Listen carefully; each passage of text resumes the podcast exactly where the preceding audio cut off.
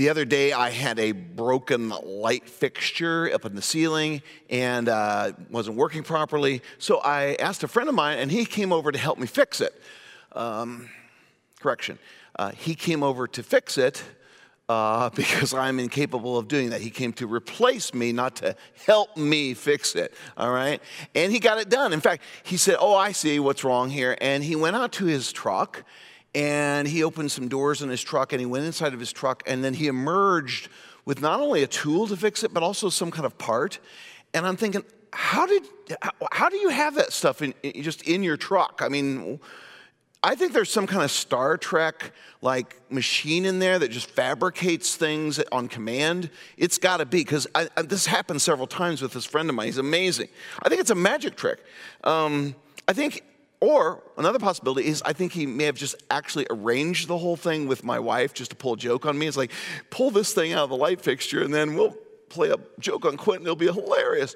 So, nevertheless, it was embarrassing because once, once again, my incompetency around uh, mechanical things was shown up by yet another friend. Um, it's uncanny the skills, the knowledge, and the expertise he has. A month ago, we were staying at a friend's house, and uh, we opened one of uh, their kitchen cabinets. And inside the cabinets was this gigantic collection of spices. I mean, there were so many spices. I'd never seen that much a collection of spices, even at a grocery store.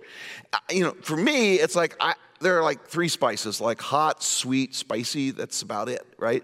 Um, but she had so many types, and she was a cook. She was just incredible at what she did. The food was delicious, all just this perfect, incredible amount of spices in her kitchen cabinet. It was crazy. Uh, another time, I was traveling with a group of people on a, an international trip, and there was one woman in our group who appeared to have every item that anyone could ever possibly need, all in her small backpack. Um, she had, you know, hey, somebody have a band aid? I've got one. And she pulled out first aid. I've got one. Tweezers, yes. She actually had a, I'm not making this up, a schematic of each of the airports we were going to be in, their restaurant locations. Yes, I'm not kidding. Uh, she had, you know, everything. She's pulling everything golf balls, you know, defibrillators, time machines, everything she had back there. It was just um, amazing. And I ask you today, what do these people have that I don't have? Equipment, talent, know how, skills, muscle, brawn, brains, good looks. I know all that. But what else do they have that I don't have? Well, what they have is what God has specifically given to them. You see, each one of them is gifted by God with a unique set of traits and experiences that come together to get specific kind of things done and specific kind of people reached. And that's what I want to talk about today. I'm calling this message, We Need All to Reach All. Because it takes all of us in all of the different ways that God has wired us, created us, and the experiences we've had to complete the mission that God has given to us. So, guys, what is our mission as a church? Our mission is mobilizing everyone's God given potential to deeply love Christ and their neighbors, mobilizing everyone's God given potential to deeply love Christ and their neighbors. How are we going to fulfill that mission in our day? How are we going to reach out to our community, bless our community uh, of, of, of Des Moines? How are we going to build up each other in the body of Christ to become what God has created us to be in Christ Jesus? It's going to be everybody coming together to see that happen. It means to fulfill our missions, to serve all, to love all, to bless all, and to reach out to all kinds of people. And it's going to take all kinds of people to reach all kinds of people. All peoples from all nations is the command that we have from Jesus. To love people from all backgrounds, from all ethnicities, all nationalities, all socioeconomic levels, all experiences, all personalities, all our neighbors and to love each other as Christ has loved us. So that's the mission of God, all right?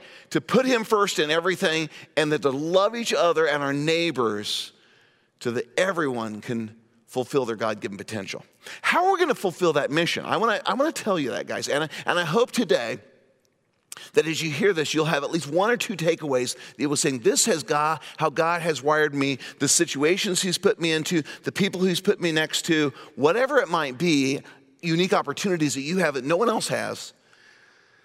And you can love the people around you and fulfill the mission God has for you in a very special way. So, how are we going to do that? I'm going to give you five principles uh, today. Uh, the first one is the mission of God takes all your energy. And I'm going to call on you to join this very supernatural and highly practical movement of God, all right? So we come back to the book of Acts. Turn with me. We left off, uh, and we left off the end of Acts chapter 12, where uh, incredible stuff is happening. People are coming to know Jesus in, in amazing ways, and we have incredible stuff that God is doing. And then we come to verse 24. Herod was struck down, but then it says, the word of God spread and multiplied. So the movement of God is a movement of God. It's not a human movement, it's a supernatural movement. The word of God spread and multiplied. And then verse 25, and after they had completed their relief mission, way back earlier in Acts, do you remember in Acts 11 where they sent uh, Saul or Paul and Barnabas to give uh, relief funds because of an impending famine? They took a collection to Antioch, sent it to Jerusalem. Here it says they completed their relief mission. So it's a very practical mission. It's not just supernatural. It has compassion, meeting the needs of other people. It has a very practical travel uh, is necessary here. Uh, some stamina, some grace, and some grit, right? That's what we're talking about in this series. And it says they, t- they were taking along John, who was called Mark. And uh, so it's all three of these, uh, these uh, godly followers of Jesus. Uh, and they were on a mission. And each of them had a certain mission to fulfill, and we all do in some way. I want to say to you something very, uh, I think, could be kind of earth shaking for some of you, but let me just say it this way The primary mission of your entire life is the mission of God. That's what it is. You were created to fulfill God's mission in this world. The church, sometimes it says the church of God has a mission, and that's true. But someone has said, in some respects, it is rather that the mission of God has a church.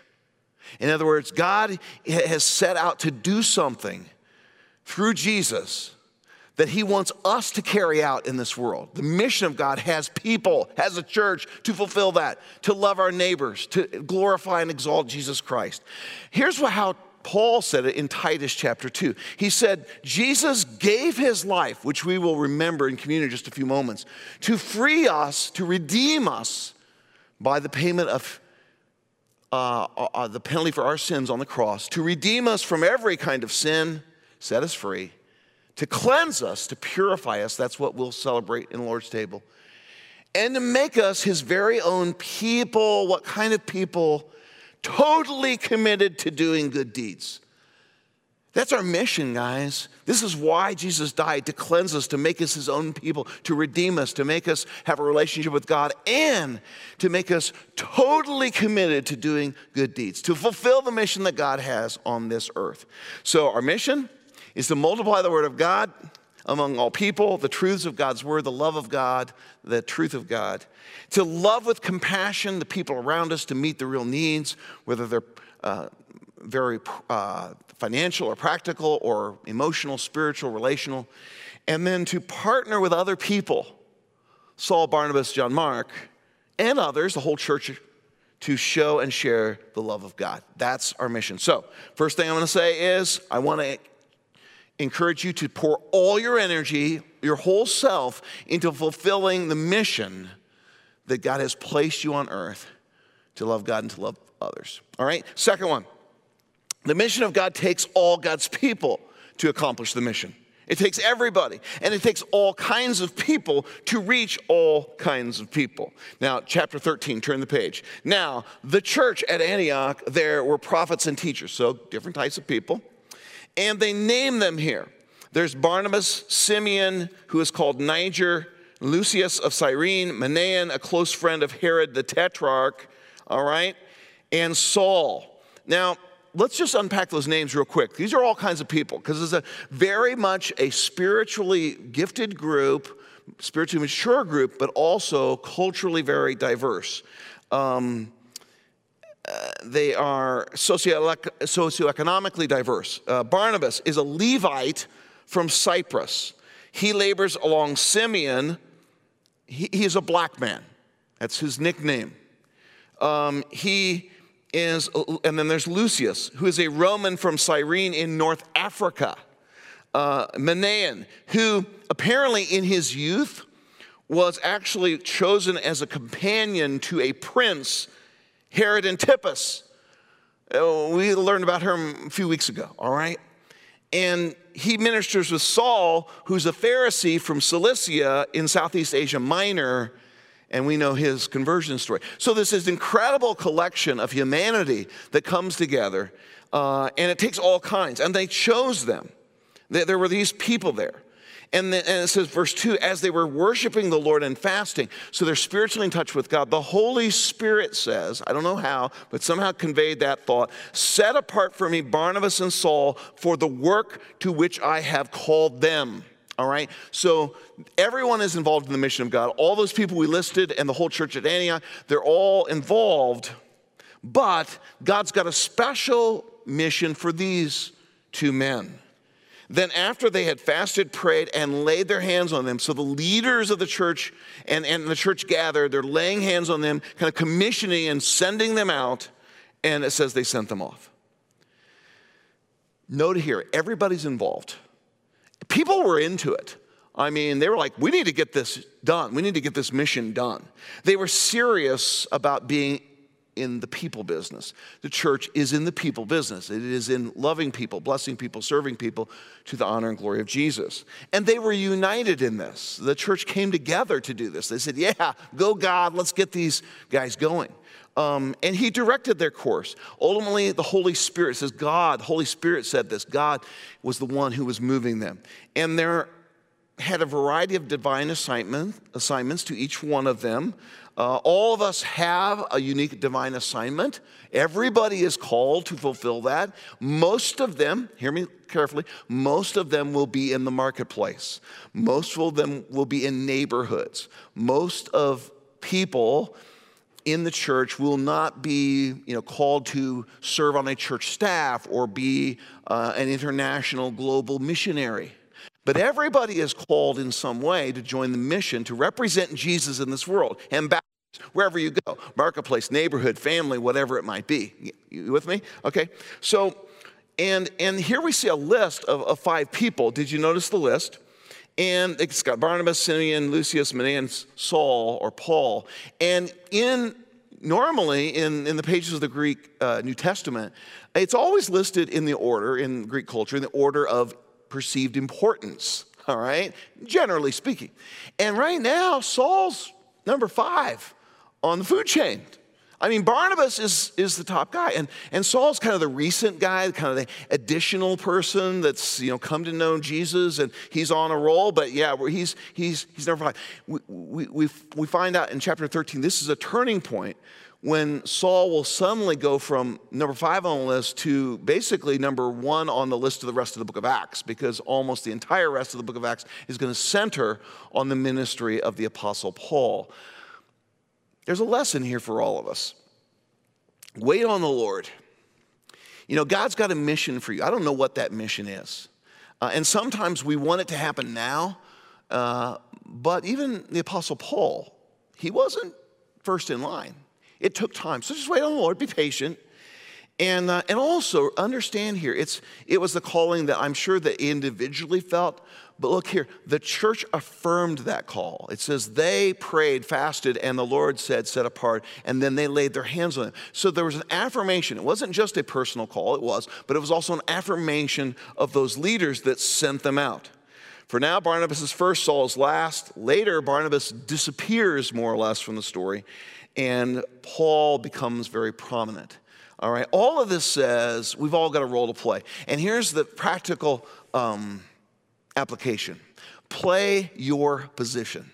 A lot of us, a friend of mine says, in Bible stories, we always see ourselves as the main character. Like, well, it's talking about Paul and, and Barnabas, I must be Paul. Or David and Goliath, I must be David. We don't see ourselves as like part of the crowd that day or a helper over here. But sometimes that's our position on the team. That's just what we're to do. So, uh, like I said, play your position. Whatever God has gifted you to do, be content with that. And also, wait on the Lord. He's going to bring opportunities to you in His perfect timing. Um, and understand this. Sometimes, I think in our minds, sometimes the church gets the idea that uh, if you're really committed to, the, to God, then you'll be an overseas missionary. And maybe if you're not as committed, that you, you know you just be a pastor or a, you know uh, a worship leader or something, and then you know the rest. And th- that is totally false. Uh, you know, we all have a role to play. Uh, and it isn't any more deeply committed because you're a missionary or deeply committed because you're a pastor. We all have a role to play. Most of them will be in the marketplace, and frankly, they might be in the grand scheme of things, that's where you're going to make the biggest difference in our community and around the world. So who knows? What God? But find that position, play that position, have the church uh, be affirming and coming around. You're good at that. You should do that. This is good. All right? Um, and this is why I love Love You Des Moines Days, because in Love You Des Moines Days, everybody came together with their unique contributions and made an impact.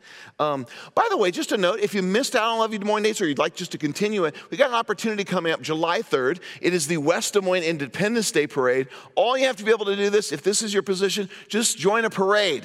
Uh, kids are involved, they'll be riding bikes. Uh, and we'll just be walking the parade representing Valley Church and saying, Love you, Des Moines. It's going to be fun. If you're interested in that, I would ask you uh, to text the word parade, just the word parade, to 515 644 1022. 515 644 1022. And we will get more information to you uh, about joining the parade and representing Jesus. That, maybe that's the role God wants you to play today. All right. And sometimes God does send, though, specific people to reach out to uh, other places.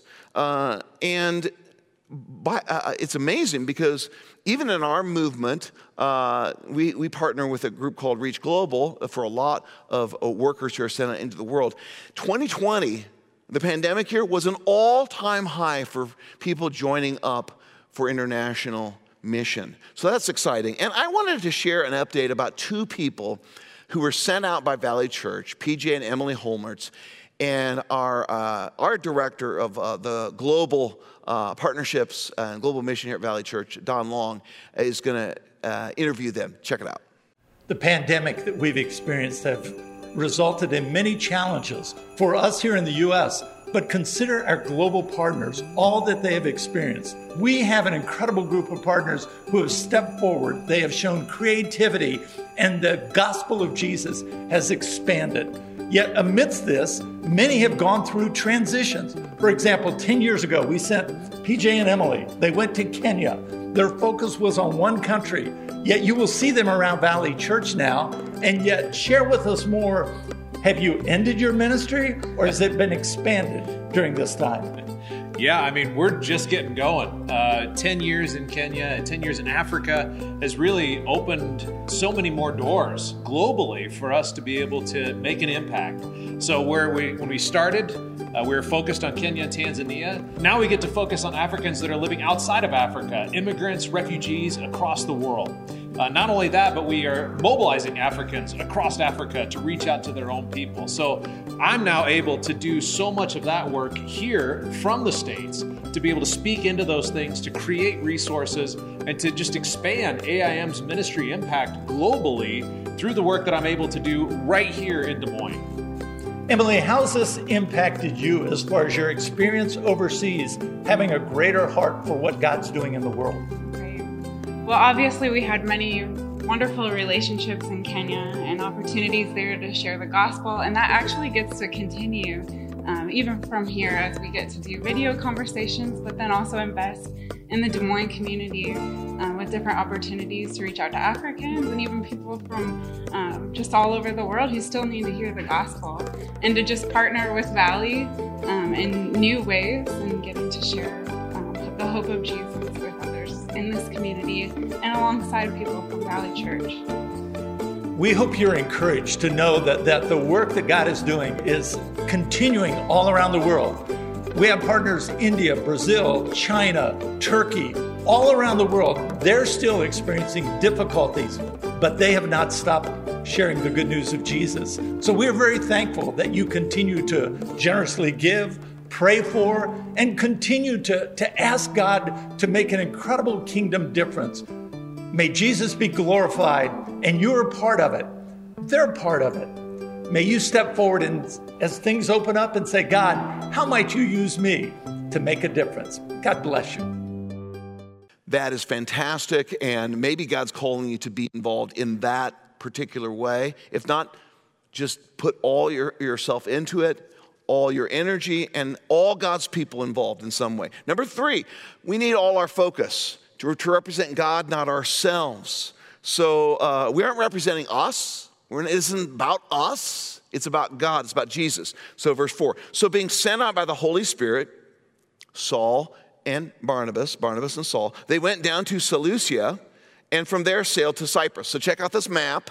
Okay, so they're here at Antioch, all right, uh, and a 16 mile river uh, boat ride down to Seleucia, the port city, and they go 130 miles to Cyprus.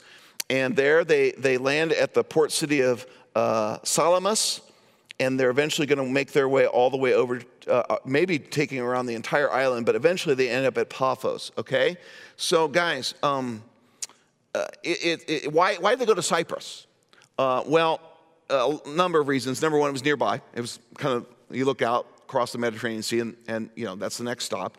Um, uh, but Barnabas was from there. So it's just a natural. He was the leader of the team. So it's like, let's go to, back to my home place.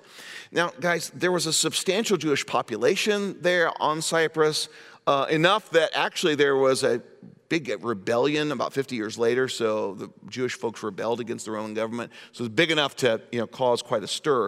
Uh, it's probably the year 47, probably the spring, and they make their way to Cyprus. Verse 5.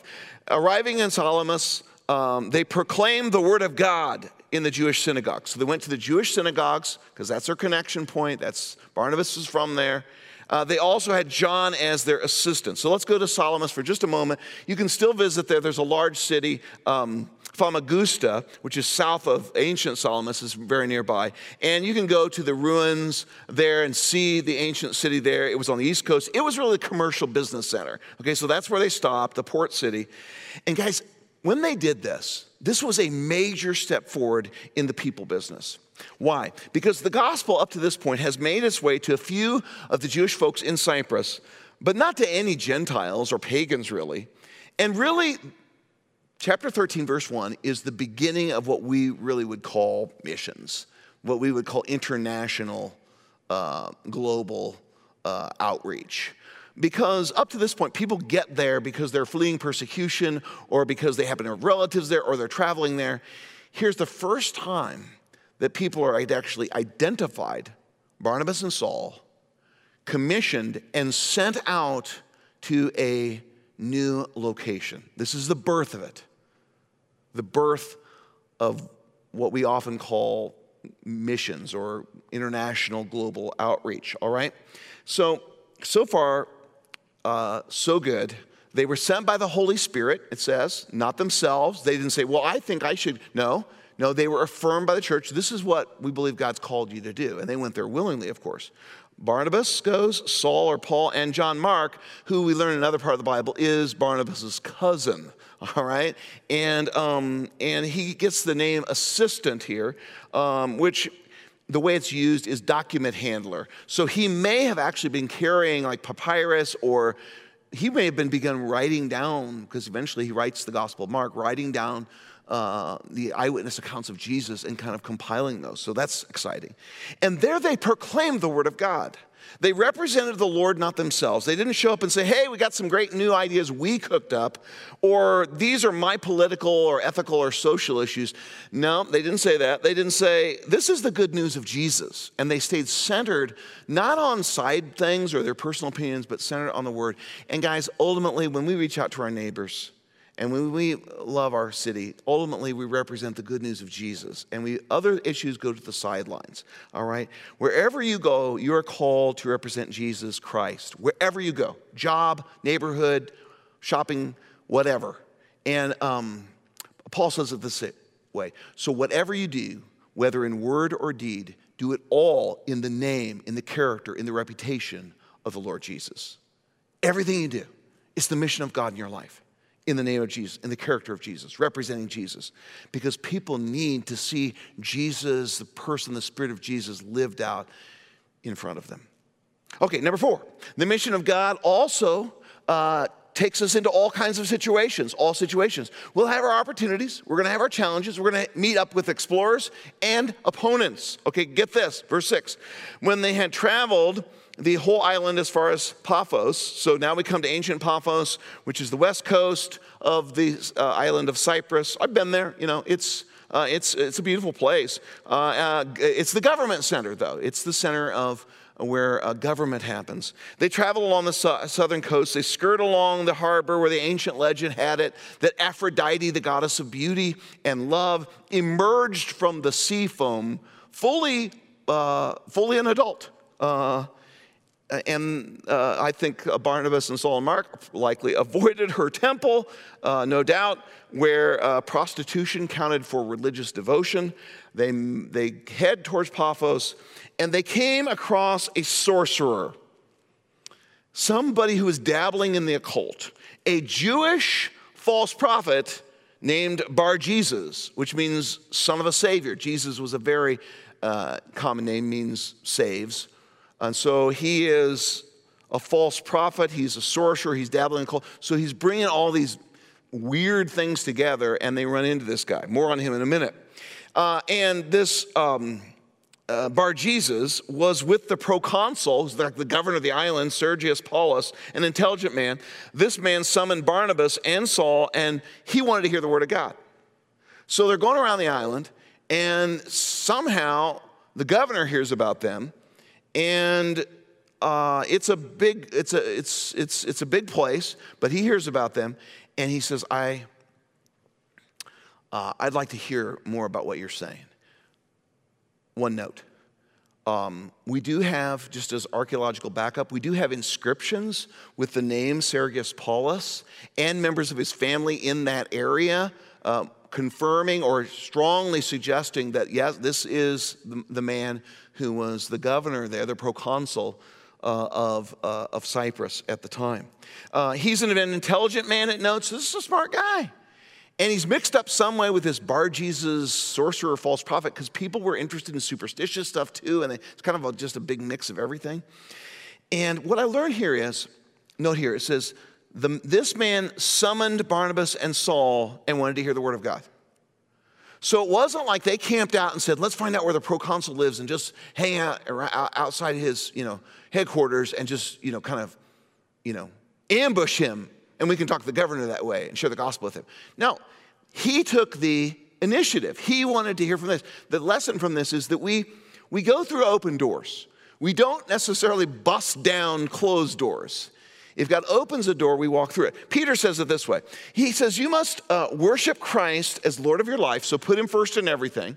And what happens then, someone asks you about your hope as a believer. It's like, hey, I noticed this about your life, and why do you do this, and why do you believe this? When that moment comes, they're asking.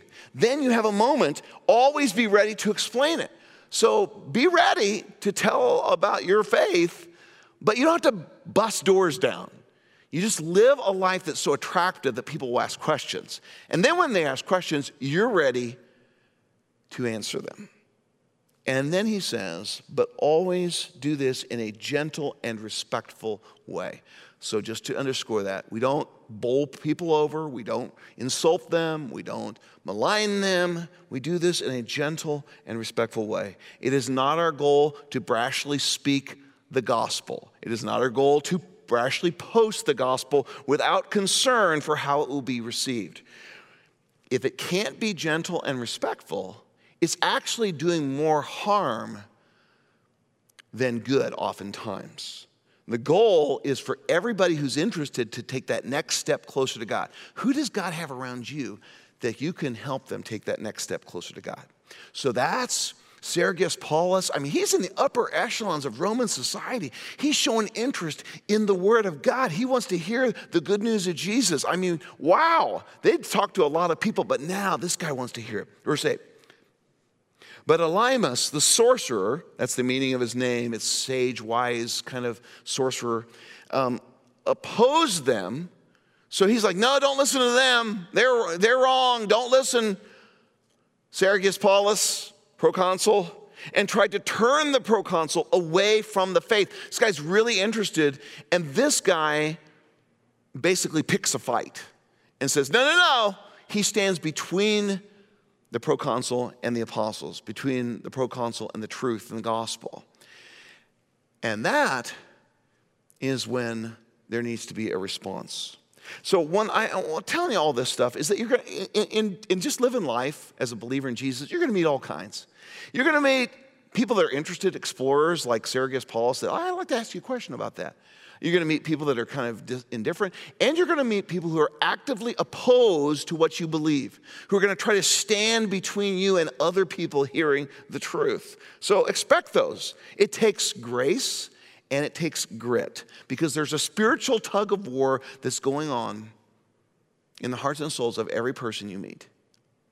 In you, you yourself, in your family, in your neighbors, in your coworkers, in everybody you will ever meet. And that's where we're to be those kind of light bearers, ambassadors of good news to people. Um, people are getting yanked around in all sorts of directions, hearing crazy stuff, just like they did back in this day sorcery, false prophets. Happens. Look what goes on. If your eyes are open and your heart is open, you will encounter all kinds of people. But this brings us to our fifth and last principle. The mission of God takes all God's power in order to impact others far beyond our own abilities. We got to lean into God's power, not our own. So look what happens. It gets cray cray here, guys. I'm going to tell you right up. This is an unusual circumstance. Let's read it. But Saul, also called Paul, so now he picks up, he's had this name all along. That's his Greek name. Uh, this is his Jewish name uh, Saul, uh, he was filled with the Holy Spirit. So God just filled him uniquely. And it says, stared straight at Elymas and said, Elymas, Bar Jesus, son of a Savior, you are full of all kinds of deceit and trickery, you son of the devil, an enemy of all that is right. Other than that, you're a really great guy. Won't you ever stop perverting the straight paths of the Lord? So he confronts him. He confronts him head on. Notice that Paul saw what was at stake and he did not hesitate to confront this wicked conjurer and syncretizer of some truth, and that this, some truth, and then a whole lot of falsehood and evil and error. He saw that the proconsul's soul was at stake in this situation, and he says, You're going down, Elymas. Verse 11, now look, the Lord's hand is against you. You are going to be blind and you will not see the sun for a time. There's going to be a stretch of time, you're not going to see that. Immediately, a mist and darkness fell on him, and he went around seeking someone to lead him by the hand. Lots of things you could say about this little incident, crazy stuff in it. Um, note here that Paul did not pick a fight. He, he wasn't going there to take down sorcerers on Cyprus and to confront, you know, whatever non-truth was being told on Cyprus. He, he didn't have that mission. He was there to reach people for Jesus. However, uh, Elymas picked a fight with an apostle, and he stood between this man, and so he had to call him out. And this was, I mean, this was the beginning of the movement of God in this, in this way. And there oftentimes you see in the book of acts when the mission first starts to reach new lands there's an immediate confrontation with evil for, satanic forces. This often happened in the book of acts. So that's what was happening here. We're not here to take on all the sorcerers and the evil that is in the world happening around us. Paul only took on the sorcerer when he was trying to stop the proconsul from believing the good news. In other words he didn't pick fights but he wasn't running from it either um, he was willing to take a stand for the truth and to confront him. And as an apostle, he had a unique position. Um, by the way, uh, the whole temporary blindness thing with Elymas, Bar Jesus, does that remind you of somebody that also went temporarily blind for a little while? Yeah, Saul, the Apostle Paul. So something similar, it's a little bit different, um, but, but he's blinded, uh, Elymas is. And also, notice how quickly the tables turn. Up to this point, Elymas Bar Jesus is big man on proconsul campus. And now he's like a little child wandering in a shopping mall. He's lost anywhere. Somebody help me find my way. You know, that, that, so he is absolutely taken down. That's why we need all God's power because we face spiritual forces in the heavenlies. Our, flesh, uh, our fight is not against flesh and blood, but against the forces of darkness in this world. Uh, and so that happens. A lot more we could say about that, but let's keep going. Verse 12. And then when he saw, that is Sergius Paulus, the proconsul, when he saw what happened, the proconsul believed because he was astonished at the teaching of the Lord. Notice two things come together. He heard the teaching of the Lord, that is the truth, the good news of Jesus, but he also saw the power of God at work. He saw evil being confronted, he saw great power. So, what happens is he comes to know faith in Jesus. And three guys, Barney, Paul, and John Mark, cared about a politician. And we know from this passage of scripture that there's a politician in heaven. At least one. Just kidding. Lots of them who are Jesus followers. It wasn't just what he heard, the teaching, it was what Sergius Paulus saw in the power of God.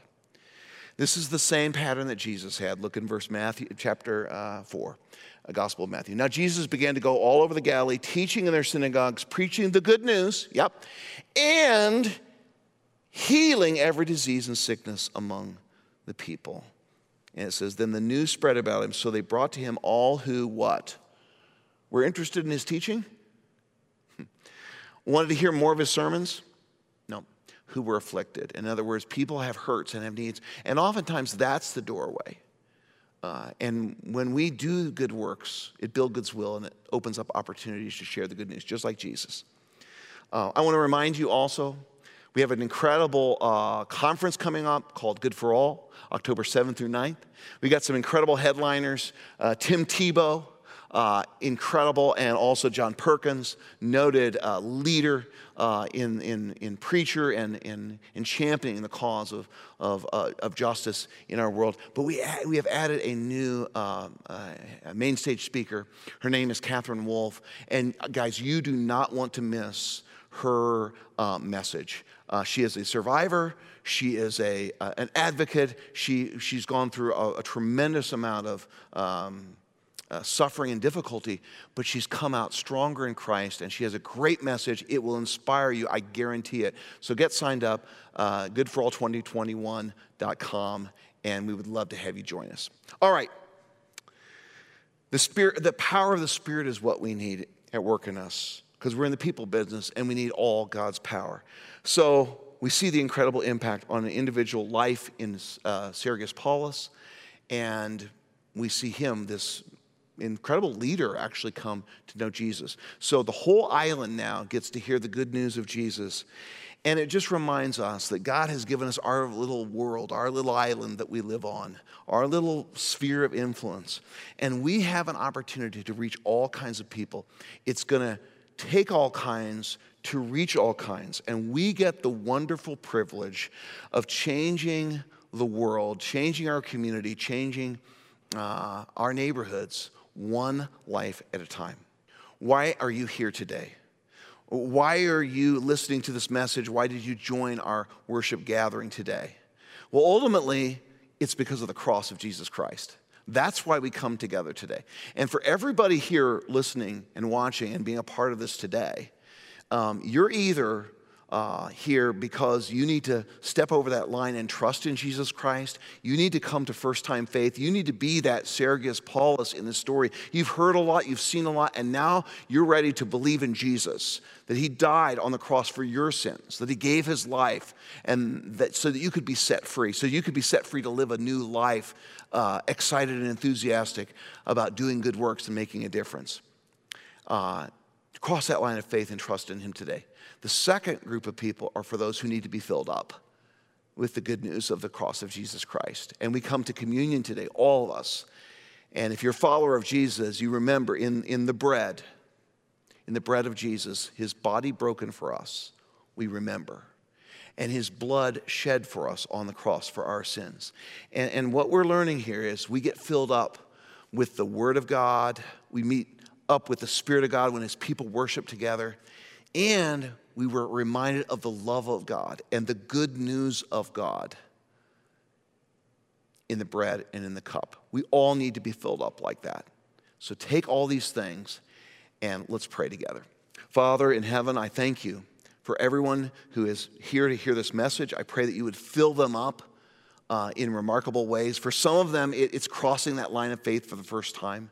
For others, it's going to be just being filled up with the unique um, way that you have wired them uh, to love you and to love the people around them. But now, as we come to the table and we partake of the bread and we partake of the cup, we want to be filled up with your love. That you remind us once again, I loved you this much, that I gave my one and only Son to die in your place. Thank you, Lord Jesus. Help us now remember that in the bread and the cup. And all God's people agreed and said, Amen. Amen. Right now, I invite you, when you're ready, to partake of the bread and the cup, remembering the Lord Jesus and rejoicing in his love.